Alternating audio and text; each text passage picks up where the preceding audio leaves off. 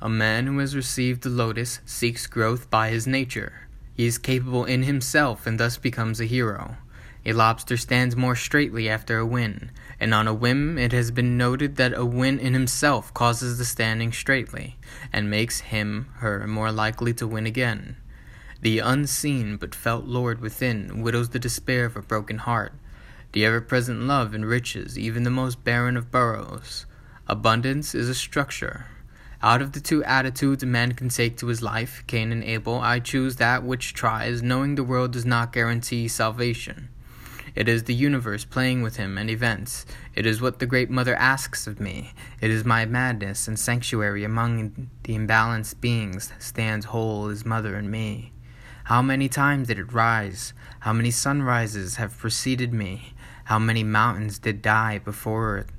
This little life I call the moment came to be eternal. And how many times has this sun risen by me on other planes or by other planets on massive fields? Whatever she is, it lives through me. In my hands, like possessed elves working towards a union, my mind sees, but I do not yet feel. The architect at his work, being praised by his vitality, those are the associations I make as I type this out.